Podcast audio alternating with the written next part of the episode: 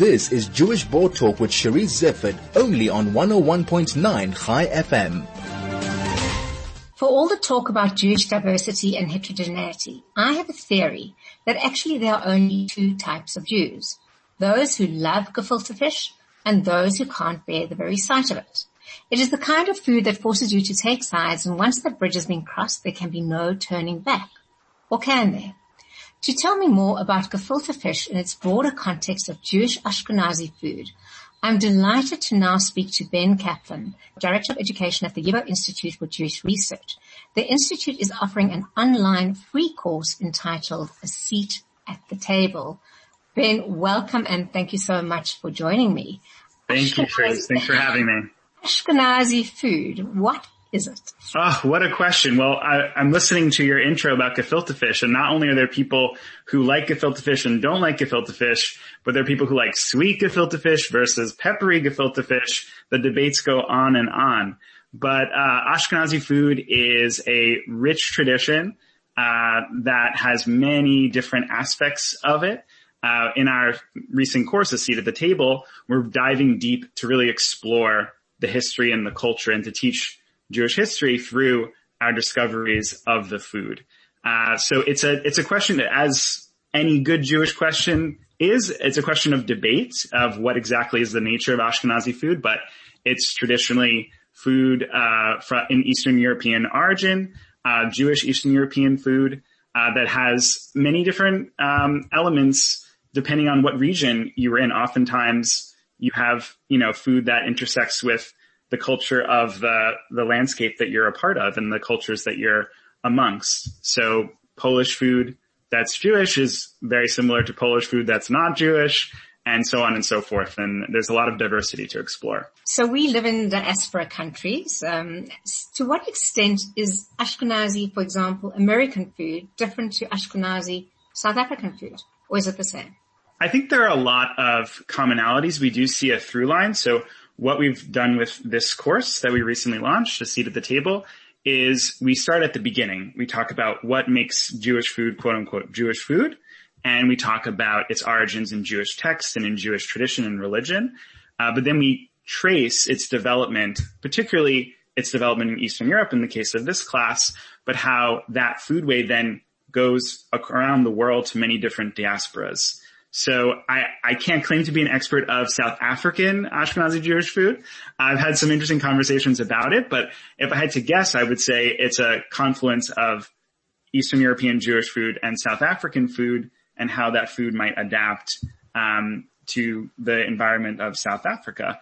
And you see not only how the food adapts to the environment, but how it carries with it a particular history. So our class does, we have a focus on the American immigration story, but of course there are many parallels to any immigration story or any story of Ashkenazi Jewish immigrants in particular. And you see how that journey to the United States and what Jewish immigrants experience is reflected in every dish that they made, every dish that they encountered, how those dishes evolved for that particular historical pathway. And I think that's what's so exhilarating about studying this material, is that you're not just, we do have folks cooking in the class, we demonstrate cooking, and anyone taking the class around the world is cooking in their home kitchens as well.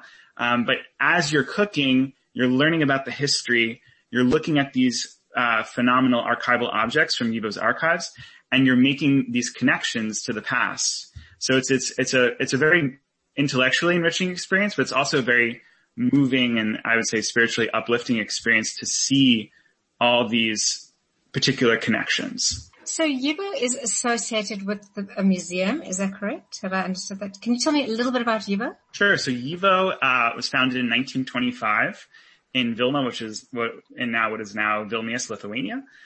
It's actually the only Jewish organization to survive the Holocaust and relocate. And in YIVO's case, it relocated to New York around the time of World War II. There's a whole fascinating history about YIVO's documents and what happens during the war and smuggling documents past the Nazis. But YIVO is a library and archive. We have many different kinds of programs we offer, from book talks and exhibitions to concerts to classes of all kinds. And our mission is really to promote and help educate the public about this fascinating history and beautiful culture. But we are housed in the Center for Jewish History in New York City on 16th Street, right by Union Square. And from that physical location, we're now all working remote, of course, but we have been reaching out to our constituents and connecting people around the world. I think what I was asking is your course, A Seat at the Table, is it an academic course? Is it a cooking class? Is it a cultural course? What are you hoping to gain, Ben? That's what's really exciting about this class is that it's very interactive. We looked around and we said, okay, there are history classes out there. There are food shows out there. They're all different kinds of content, but there wasn't really anything that combined all of these elements to teach the history in a rigorous academic way, but also in a fun, accessible, interactive format.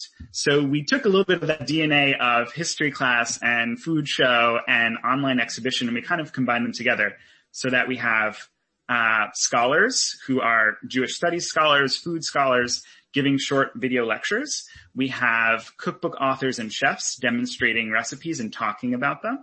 And we have the hundreds of archival objects from YIVO's archives that really, really tell the story in such a powerful way. So anyone who signs up for the class, and the class is free as are all of our self-paced online classes now, they are entering a whole world where they're watching videos. You can download free recipes and try them at home.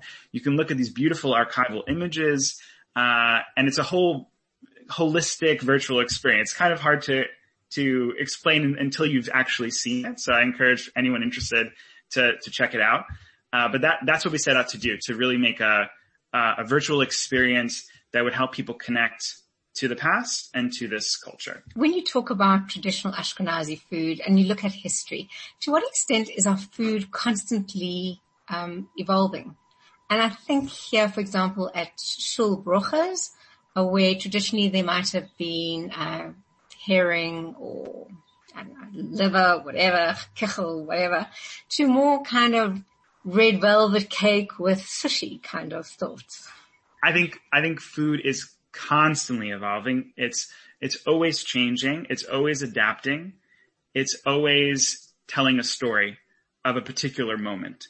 And when you go back through the history and look at the ways in which those recipes changed, you see all of those moments in history happening in real time almost. You know, you're watching the changes. So I think it's something to embrace and to celebrate, that as we discover all the beautiful, delicious foods and elements of different cultures, we make connections, and there are all kinds of cuisines that evolve and change and bring in elements from different cultures.